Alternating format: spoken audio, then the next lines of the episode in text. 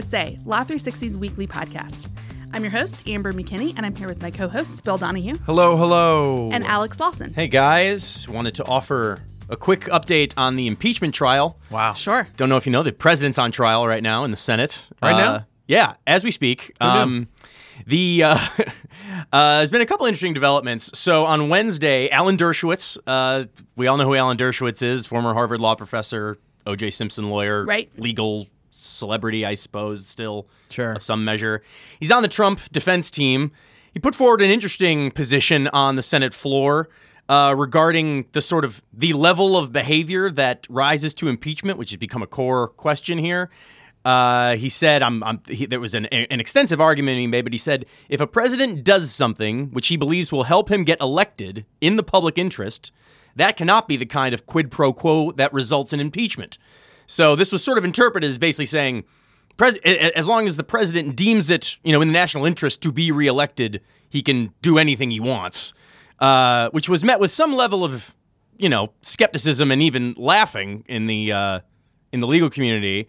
But this gets to what we talked about with Norm Ornstein a couple episodes ago, where, you know, we're in this sort of quasi judicial thing, and if you make arguments that might sound a little funny, it's as long as you have 67 votes in hand, uh, it's Right. uh, it's or, or, you know if you have you know a minority of votes in hand, you know, Right. then it, then it's totally fine. Right. Um, also today, uh, as we record on Thursday, uh, John Roberts, uh, Chief Justice of the Supreme Court, has sort of taken a a, a mostly hands-off approach. He's overseeing the the proceedings, which was kind of the book. People thought he would sort of. It was more of a custodial role than like actually, you know, being, Right. uh, being But- an active participant. But we've in the been watching really closely because this is for, you know, legal nerds like us. Seeing what Roberts would or would not do in this role was really, it's super interesting. Yeah. I've been really closely watching what robes he's wearing. so far. There far. was a lot of talk about what robes so far, wears, the sure. standard issue, right? Uh, as, as far as I Yeah. know, I believe Um, that is the case. But uh, yeah, so today they're they're in the question and answer session, and every question that comes before the Senate comes up for a vote um, about whether it can even be asked.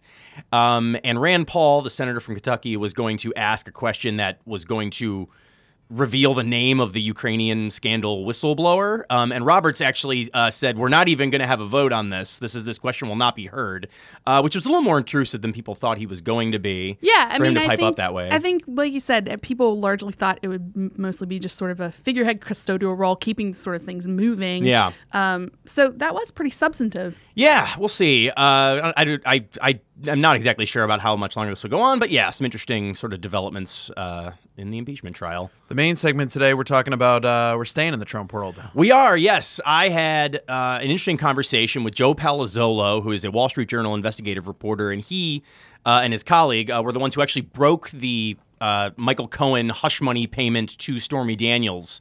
Uh, two years ago, uh, for the for the journal, they won a Pulitzer for that work, and they expanded it into a book that came out earlier this month. It's called The Fixers. Um, it expands on the reporting of the actual uh, payment to Daniels, and also dives a little deeper into uh, the actual world of these these guys who append themselves to Trump and do sort of his most unsavory work. It's a very good book, and we had a very good talk about it. Yeah, I'm looking forward to hearing that talk you had, Alex. Um, I feel like we're also with our first news story circling back to another person that was big in the news a couple years ago, a story that broke, but now we have some further developments. Uh, it's one of my favorite people to talk about, Shkreli. Yeah. Um, Favorite is an interesting Yeah. term there, He's, but yes, he's fascinating, guys. I mean, all the Yeah. stuff with the Wu Tang Clan, it's just fun to talk about. yeah. it's yeah. There's a lot of sort of um, strange things that we're not even going to get into today. But uh, but yeah, we're talking about Martin Shkreli. Um, we talked about this a little bit bef- before the show, but the the idea of Shkreli rose to fame for something, and then went to jail for something else. And Yeah. people sort of conflate them all the time. But so this week we're talking about him again, um, but but but specifically over. Finally, there has been some legal action brought over the the drug price raising and, and all sorts of other things that that originally sort of led to his infamous title as Pharma Bro. Yes. Okay. Uh, well, let's let's get on to the, the the the sort of. It was so long ago, and there's been so many legal legal entanglements for the guy. Let's talk about what what what made him famous in the first place. Yeah. Um, so Shkreli rose to fame in 2015. Um, his Turing Pharmaceutical was the company that he ran. Um, They acquired the only manufacturing license to um, Daraprim, which is a life saving drug for HIV patients. Uh, and then promptly raised the price of that drug more than 5,000% from $13 a pill to $750 a pill. Yeah.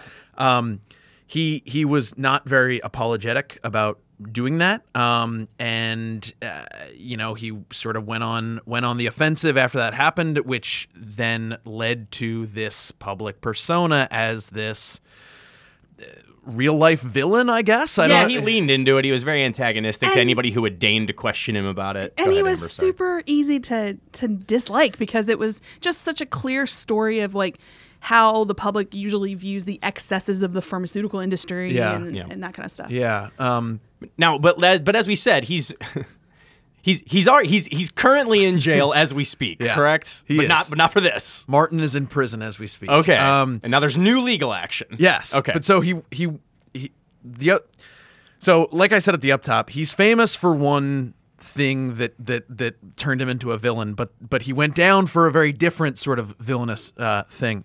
which we've also covered on the Right. show. But in case you forgot, Um, but yeah, so in 2017, a jury convicted Shkreli of lying to investors in two hedge funds that he ran.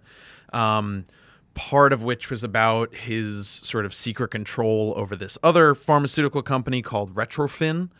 Um, it, it- we don't need to get into the details there, but in 2018, he was sentenced to seven years in prison for that. Yeah. Um, so it's uh, the prosecutors were seeking like 15 years, so it's less than that, but um, prison is no not fun either way. Right. And also, I mean, I think if you were the kind of person that followed the Shkreli story and didn't like this guy, it wasn't full vindication because this was about something separate, but Yeah. it was this thing of like, well, this guy's done a lot of bad things. At least he's going to prison for some of those misdeeds. Right. But now we're circling back, like you said, to sort of the original sin of all of this. We are. We're the the the the the drug price issue now is in court because this week the Federal Trade Commission and New York State's Attorney General filed a civil lawsuit against Shkreli and the successor to Turing Pharmaceuticals over um, the whole price hike situation. So they claim that after he jacked up this the, the price of, of Daraprim, um, he orchestrated a quote elaborate and anti-competitive scheme end quote uh, to block generic rivals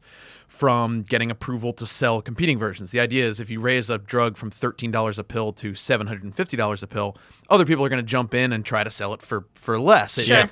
it would lead to that kind of thing, and they took specific steps to try to unfairly block that, according to this lawsuit. Um, the the three main buckets are there was allegedly a quote complex web of contractual restrictions um, that prohibited distributors from selling Daraprim to generic companies, which would then prevent those companies from analyzing and getting samples that they would need to submit to the FDA to make their Right. own Yeah. generic version. Um, the next thing is they they blocked competitors from getting the the main active ingredient in Daraprim, which is a fairly straightforward way to stop others from from doing it. And then the third thing is they they allegedly um, there was uh, something known as data blocking, uh, where they would prevent their um, the distributors of of Daraprim from supplying data about the sales to third party companies, which then could you know get it to the generic company. So just a series of different moves that they sort of exerted their position in the market to prevent this generic competition is the the basic outline of it. Yeah. So um, yeah, it's an interesting. Um, it's interesting that this is finally there. We should stress again, it's a civil lawsuit. It's not a. It's not criminal okay. charges like it was last time. But um, yeah, um, we're, we we may finally get some. You know, we may finally get some some closure on this. The the the origin story of of Pharma Bro. Uh, moving from one of our frequent subjects of the show, Martin Shkreli, to another one. It's a big law discrimination suit. Sure. Um, uh, although this one's a little bit different. Uh, we've done lots of suits, um, you know, about sort of either gender discrimination, racial, age discrimination, things like that. This is a little bit different. Um, so. A former uh, sort of business side staffer at K&L Gates uh, sued the firm uh, for refusing to accommodate his diagnosis of ADHD uh, and also generalized anxiety, and it and uh, uh, he accused the firm of eventually firing him in retaliation for his his requests to accommodate this this disability. Yeah, these kind of lawsuits are relatively common these these accommodation suits for disabilities. Yeah. But this one's interesting because ADHD it's uh, very prevalent these days. So Yeah. There's probably a lot to kind of unpack. What happened here? Yeah, so this was a complaint that was filed in Pennsylvania federal court on Monday. So, uh, much as we just did with the Shkreli story, allegedly caveats throughout, but this is sort of the story that uh, is told here. The suit was brought by a guy named Frank Crastman, who uh, pre who used to work at K&L Gates' sort of client relations uh, management. Um, K&L Gates, uh, you know, just I mean, most people probably know by headcount, it's consistently one of the top 15 or so firms, Yeah. uh, largest firms in the country. Um, you know, v- very active practice in lot, lots of different corp, uh, uh, sort of entities of corporate law. Um, but in any case, uh, this guy Craftsman uh, began working there in 2016, uh, and he was diagnosed with generalized anxiety disorder and ADHD uh, in 2018. So after he receives this diagnosis in 2018, he goes to the firm. He asks the firm to give him a, a laptop that he can then work from home because it, um, the office is very noisy. It's like a distracting environment for him. He can't concentrate, even with his diagnosis with his medicine. Um, this allows him to work from home. Uh, the firm declines that. Uh, which he of, which he of course frames as a an illegal sort of denial of accommodation under the ADA. The company told him allegedly that uh, he allowing him to work from home would sort of prompt others to make similar requests, and that becomes untenable. The suit uh, isn't really buying that. Uh, this is a quote from the suit. Other similarly situated employees without disabilities were permitted to work from home. Further, the plaintiff's request was a request for an accommodation related to his disability, not merely for his convenience. Yeah, these kind of suits, I mean, people that are in employment law sort of know the protocol here. Basically, if you have a disability, you have to you have to tell your employer and ask for what you need and it's supposed to be this iterative process Yeah, where you yeah. talk it out and employers can have certain things that they say they can't accommodate Sure. for legitimate business reasons so it's the tension is between like what's a real business reason and what is a reasonable ask that they should accommodate to make sure the worker um, can carry Yeah. on productively so And I mean, and yeah, and he's saying, I mean, beyond his, you know, his request for accommodation for a, you know, related to a disability, he's saying that you're you're allowing people to work from home who don't even have a disability, Right. and Right. So, so, there's clearly no reason for why you can't give it to me. very at, at the very least inconsistently applied uh, or you know arbitrarily applied. In any case, though, it goes a li- it goes even a little bit further than this. So beyond the comp- the the firm's decision to just deny his request to work from home. Uh, though they did offer him some noise canceling headphones to deal with the uh, with the with the noise in the office and the distractions, um, but after this denial, Cat, uh, Castman then alleges that um, the firm begins to sort of place him under more scrutiny and uh, subject to more restrictions. Yeah. In de- uh, going into details, he says they would they basically limited him to working 39 and a half hours a week going forward, and he would have to get sort of special approval to work any overtime. Uh, later in the week, after that restriction was put in, he says that the company gave him his first negative performance review. Uh, K&L, again, allegedly also required him to file daily reports sort of accommodating for his work in a, in a given day after they questioned his productivity. And he says that this this only created more stress and more sort of uh, uh, introduced more sort of hectic circumstances to his workday. He's trying to complete the re- the reporting requirements. He's also not allowed to take overtime to do it unless he gets permission. Um, anyway, soon after this, he's eventually fired. Uh, this is another quote from the suit. The reason given for plaintiff's termination was a pretext. The real reason for his termination was because of his disability and the employer's refusal to provide a reasonable accommodation. I think this is really interesting because, you know, regardless of how this particular suit plays out, I'm glad we're talking about it because it just brings up an issue I think we're going to see more and more. Yeah, Yeah. I mean, I think anyone who grew up, you know, in the 1990s or in the 2000s, certainly there were the ADHD was everywhere. It was a, it was a, you know, there was more and more people were were diagnosed with ADHD as time went on, and Not as people um, are entering the workforce. right and so as you see that that generation take on more and more uh, of the the roles in the professional world it'll be interesting to see how often this comes up Yeah, I basically like. I mean, you already hinted at. I mean, the, the, basically any like medical research you see on this sees a a a noted you know spike in ADHD and generalized anxiety diagnosis over the last two decades or so. Um, so yeah, I mean, we like like you say, Amber, we can't speculate on the the facts alleged here, or certainly what's going to happen. I don't know if this is the first case uh, ADHD discriminate or ADHD sort of discrimination case brought against a, a big firm like this, but as you say, Bill, uh, unlikely to be the last.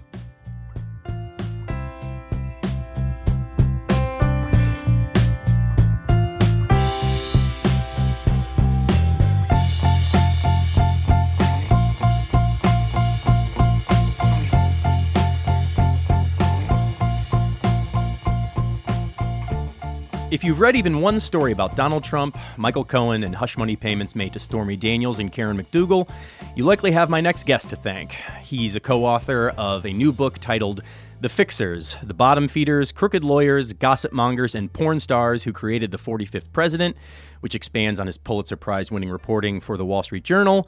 And he's also a dear, dear friend of mine. It's Joe Palazzolo. Welcome to Pro Say. Thanks for having me. Um, so, first things first, how many different you know, I just read the subtitle of the book. I wanted to know how many sort of iterations of the title were there, how many modifiers and euphemisms. Well, um, Catch and Kill was was obviously taken. Oh yeah, I was I was gonna say that when the Farrow book came out, you were I don't know if you were crestfallen. Yeah, I mean crestfallen's probably an exaggeration. No, I'm, I'm very happy for him in his book. Um, yeah, but the Fixers was uh, it, it's sort of a natural thing that we actually put on the um, our proposal. Yeah, it, I mean it was seemed like an obvious title to us. Yeah. And the subtitle we have our editor to uh, to thank for oh, that. Yeah. See, I didn't know if you were personally involved. oh, I mean, of course, it's not like he didn't run it by us or anything. But yeah. uh, our editor Mark Warren, who's amazing, uh, uh wrote it, and obviously, um, you know, we we uh, we stand by that subtitle. No, yeah, yeah. Uh, it has a way of jumping off. But in yeah. any case, uh, you open the book uh, with a meeting between Trump and Michael Cohen and David Pecker, the CEO of American Media Inc. Uh, and that really is a good entry point for the story, which I'm sure is why you opened with it. Tell us about what happens at that meeting. So this is a meeting. It's in August 2015. Uh, so we're just a couple months after Donald Trump is, you know, descended the escalator, announced his candidacy, and um, uh, David Pecker, you know, the the chief executive of the parent of the National Enquirer, is visiting Trump at Trump Tower, and uh, essentially Trump asks him, you know, what can you do for my campaign? Um, and uh, and Pecker has a couple of ideas. He says, first of all, I can slime your, you know, political rivals right. in the pages of uh, my glorious tabloids, um, and then second, uh, and, and, more importantly, he says, you know, there are going to be people coming forward trying to peddle stories about you, including your former peccadillos, um, and we can snatch those up, we can buy those up, and make sure that they never see the light of day. Uh, and that, of course, is an important precursor to, of course, hush money payments that are eventually made to Stormy Daniels and Karen McDougal, both of whom had who, had trysts with Trump, you know, several years prior.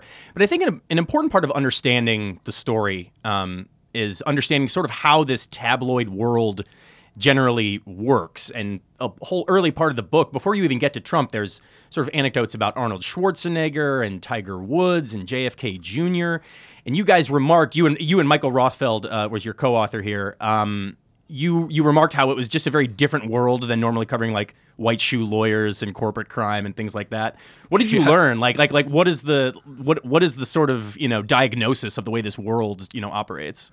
Uh, I mean, it's messy and uh, gray, extremely yeah. gray. Um, it's like on, like you, I, you. One of my favorite phrases was you. It's, it's, on the knife's edge of legality with a lot of this stuff. Yeah, yeah. yeah. There's there's a, a, a, major character in the book, Keith Davidson. Uh, yeah. He's a lawyer for he was a lawyer for both Karen McDougal and Stormy Daniels, and you know by his own reckoning is is kind of like uh, one of the foremost uh, experts on extortion because what he does is he represents uh, women, or he did represent women who have kind of dirt on powerful people. Yeah. Um, and helps them monetize that. And so he like is you know basically says, yeah, I, I you know a lot of people there's black, there's white, I, I, live in the gray. Yeah, and that's kind of how this this world is. Um, it's populated by really interesting people, though. I mean, this yeah. is not. Uh, uh, it's not vanilla stuff, you know. yeah, definitely not. Uh, let's get to the point. Uh, the uh, your actual sort of entry point into the story, which I mean, I'm just curious to know.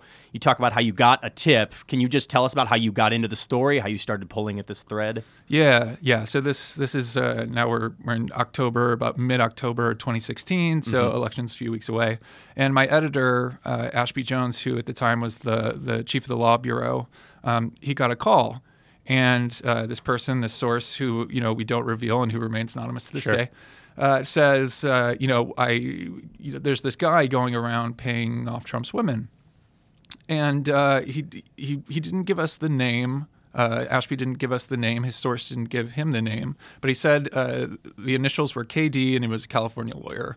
Ashby goes back to the guy after we're like come on, this is Give us something. Give us It's something like, else. How did you know? Kevin Durant get mixed up in Yeah, this? right. Yeah, right. exactly. Right. Um, right. And so uh, we get a first name out of him, Keith. So then it's like Keith D. Okay. Uh, and actually, like Google is fairly a powerful tool in these types Really- of situations. R- really peek behind the investigative journalism curtain here. You were googling around for lawyers in Keith D in Yeah, California. Okay. exactly. Uh, all good investigative stories start with Google, Sure. I guess. Um, yeah, so so uh, yeah, we Google, we we find this guy Keith Davidson. Uh, he lists Stormy Daniels as a client on his website. Huh. Uh, his name pops up in sort of these cases where you know you have like uh, former Charlie Sheen mistresses, and so, I mean, there's he's clearly part of this world, and so he really was our focal point. Okay. you know, in those past. So then you have the name, and then we built built out his world. Sure. Um, and then I'd be remiss if I didn't ask you to relay the. Uh, I don't mean to. I don't mean to have you give away all the goods in the book. Everybody should read the book. But you and Rothfeld, there's there's a there's a there's a evocative scene in the book where you go to Grand Central Terminal, right? Tell it. Just just tell us about that. Yeah, so we uh, we we'd been making calls. Um, my my editor at the Wall Street Journal, Mike Siconolfi, calls it uh, smile and dial. You Yeah. know, I mean, we we weren't sourced in this area, so we were Sure. literally just populating spreadsheets and calling a bunch of people. Eventually, we did make some headway.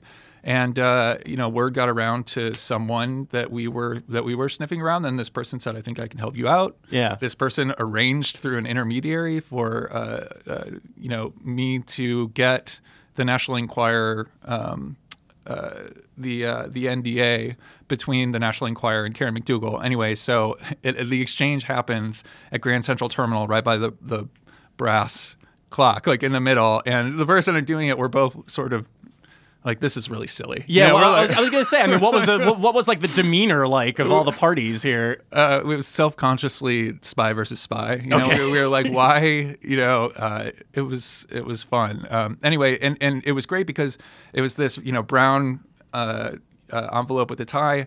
And there was the the contract. I shouldn't call it an NDA. It's, it was content agreement Right. nominally. Uh, you know, McDougal's contract with, and then also it was her retainer agreement with Keith, Keith Davidson. That was important because the contract itself doesn't mention Trump's name. It Right. just says, you know, that they're buying a story with, you know, She had an, she had an affair with a married man. yeah, then right? Mm-hmm. quote then married man, right? And then you know the the uh, the retainer agreement actually very clearly says that Keith Davidson was representing her in Yeah. potential claims against Trump. Uh, um, so you know, one of the obviously one of the very surprising things about Trump's candidacy starting in 2015 and then when he ultimately wins is that you know a lot of, he was written off by a lot of the Republican kingmakers at the time. You know, he comes like you say he comes down the escalator. Nobody really takes it seriously until he starts knocking down primaries, and it's like almost too late. right.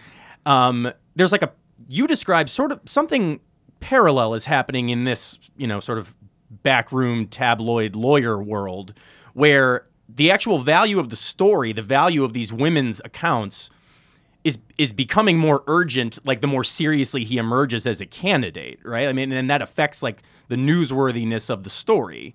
The idea that oh th- th- this is why this stuff kind of was happening right in the run up to the election. Can you talk about sort of how trump's own team was assessing the risk that these women posed as time went on as the campaign is playing out? Well, uh, so you know, Stormy Daniels and her manager were out trying to sell the story for the better part of a year, Right. Right, and That's- like, yeah. and everybody was just like, no, like you know, we're uh, Gina Rodriguez was asking for like two hundred thousand dollars, Mm-hmm. two hundred fifty thousand dollars, which is a huge sum in the tabloid world. yeah Um, and uh, and and Trump's team wasn't it, with the McDougal story.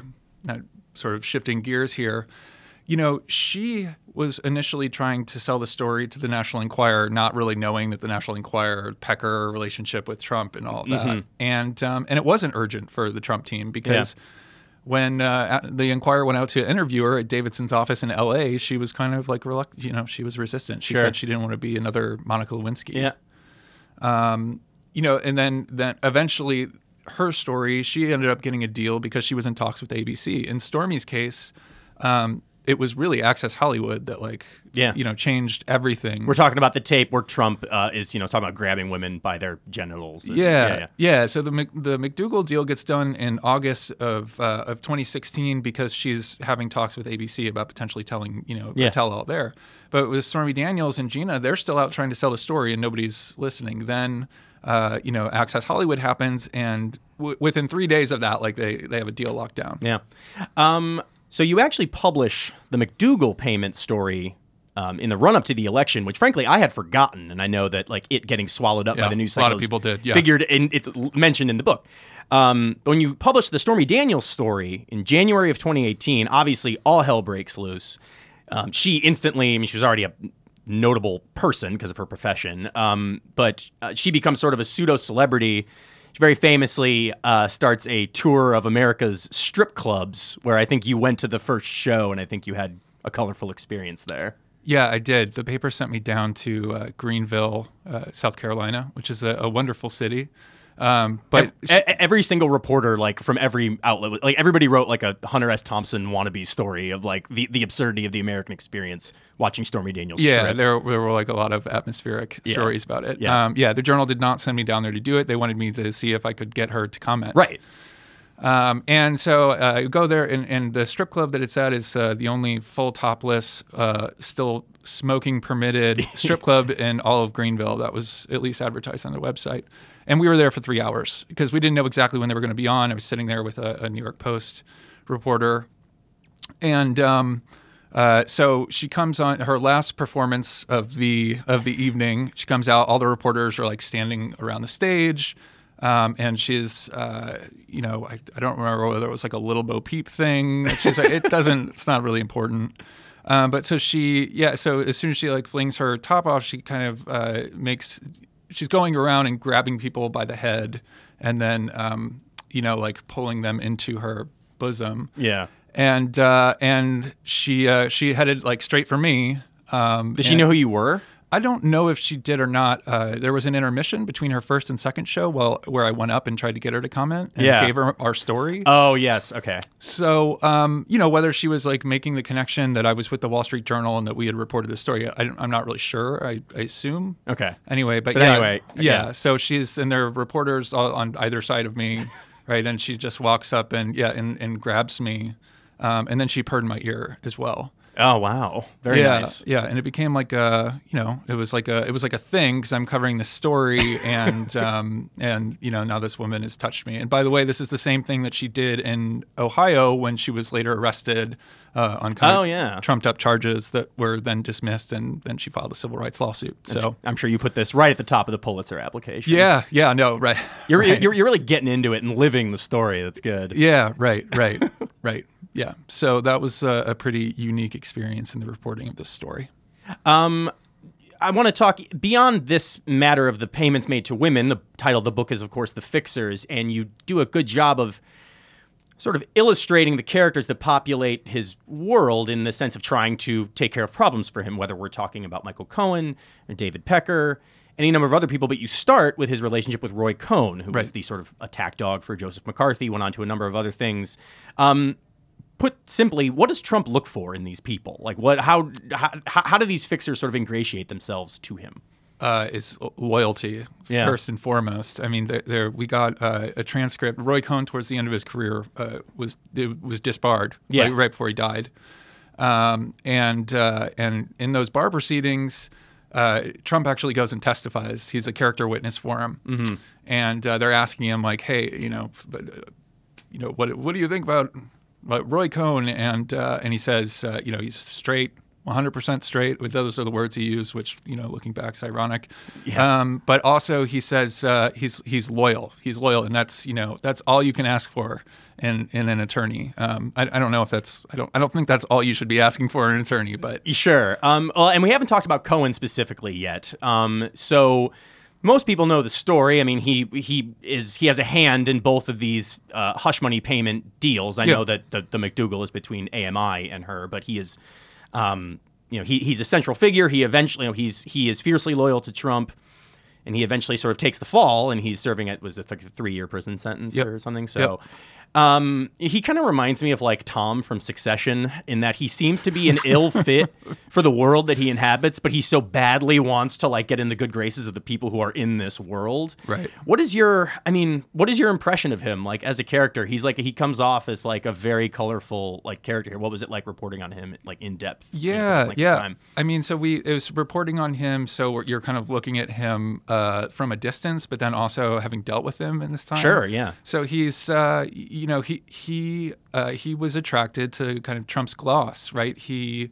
Um, He's always been kind of looking for ways to make a buck, Mm-hmm. and uh, and he really did idolize Trump. He the celebrity of Trump was really attractive to him. So, anyway, yeah, we all know the stories about him kind of bullying on Trump's behalf. Yeah, Um, he would go on TV and like you know bulldoze the press and things like yeah, that. Yeah, exactly. And talking to reporters, you know, threats. He sent legal, legal threats, you know, frequently. Obviously, he was involved in the in the um, uh, in, in paying Stormy Daniels. Uh, but then there's kind of this other side of him. He uh, he helped out a lot of people. Everyone sort of speaks of him as he's a he's a relationships guy, right? He, Yeah. he makes connections. And, uh, and he's really gregarious. He can be really charming. Um, so there were these two like very interesting sides of him. Yeah, well, he also like affects a certain tough guy like bravado thing going on, which people. I mean, tell me if I'm wrong. People don't quite seem to take it so seriously. Like he walks around and telling people he's got a gun on his ankle. Yeah, at multiple times. Yeah, I mean, yeah, he he does. He has a, an ankle holster. Had an ankle holster. Yeah, he literally does. It's not just that he's saying that; he Yeah, literally yeah, did and yeah, showed no. it to people. Yeah, right. Yeah, Yes, he did show it to people. Um, yeah, and and he did. He has this tough guy routine, but there's a part in the book. Um, you know, this is from this is from Michael uh, Rothfeld, my co-author. He reported this. Uh, so you know, one time he's trying to Cohen's trying to get in to see the boss, right? And Keith Schiller, who is Trump's longtime bodyguard, Yeah. was is standing in there, and he's and Schiller's like, "No, you can't get in to see him. He's busy right now." And then and then you know Cohen like tries to push by him, and then uh, and Schiller just like flips him to the ground, you know. um, and you know, it's sort of those kind of things where you're like, no, like here's a tough guy, right? And uh, and Yeah. here's a guy putting on a show going up against a tough guy. Makes sense. Yeah, Um, yeah. Okay, so there's a lot of lawyers listening. We can get you out of here on this. Um, that's, of course, what primarily comprises the audience. Do you have any tips or, or advice for someone out there uh, who might want to be Donald Trump's lawyer, given that you've been in this orbit for a long time? Yeah, yeah. Um, so uh, so do everything in your power um, to uh, to make him feel good about himself. um, uh, do make sure that you like slay his enemies in like the the most like merciless way possible, um, and show undying loyalty no matter how poorly he treats you. All right, there you go. And you may, but you know, hey, this is. I mean, I'm. This is half in jest. But, I know, yeah. But he, so the when he, you know, he picked his. It's not like he was bad at picking out lawyers. I mean, Roy Cohn was uh, evil, but um, everyone sort of agrees that he was brilliant, right? Yeah. They knew it. Um, he, you know, his other attorneys uh, have been extremely high caliber attorneys who've worked for him. His divorce attorney, who was not a divorce attorney at all, you know, just uh, so I, I don't want to. Michael Cohen was uh, was uh, he was we can call him a fixer, obviously, but he wasn't really Trump's attorney. Yeah. You know, he was more of his bag man. Yeah. Okay. Uh, well, Joe, thanks so much for coming in. Uh, the book, again, is The Fixers, the bottom feeders, crooked lawyers, gossip mongers, and porn stars who created the 45th president. Joe, thanks for being on Pro Say. Thanks for having me.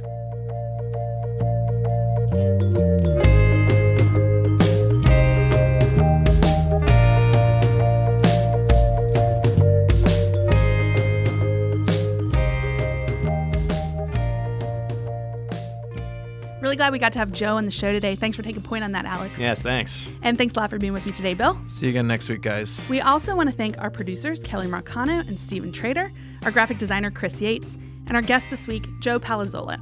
Our contributing reporters are Matthew Santoni and Matthew Perlman. Music for the show comes from Silent Partner. If you like Pro Say, please leave us a written review on Apple Podcasts so other people can find us. For more information about anything we've talked about, check out our website. It's law360.com slash podcast. Thanks, and see you back here next week.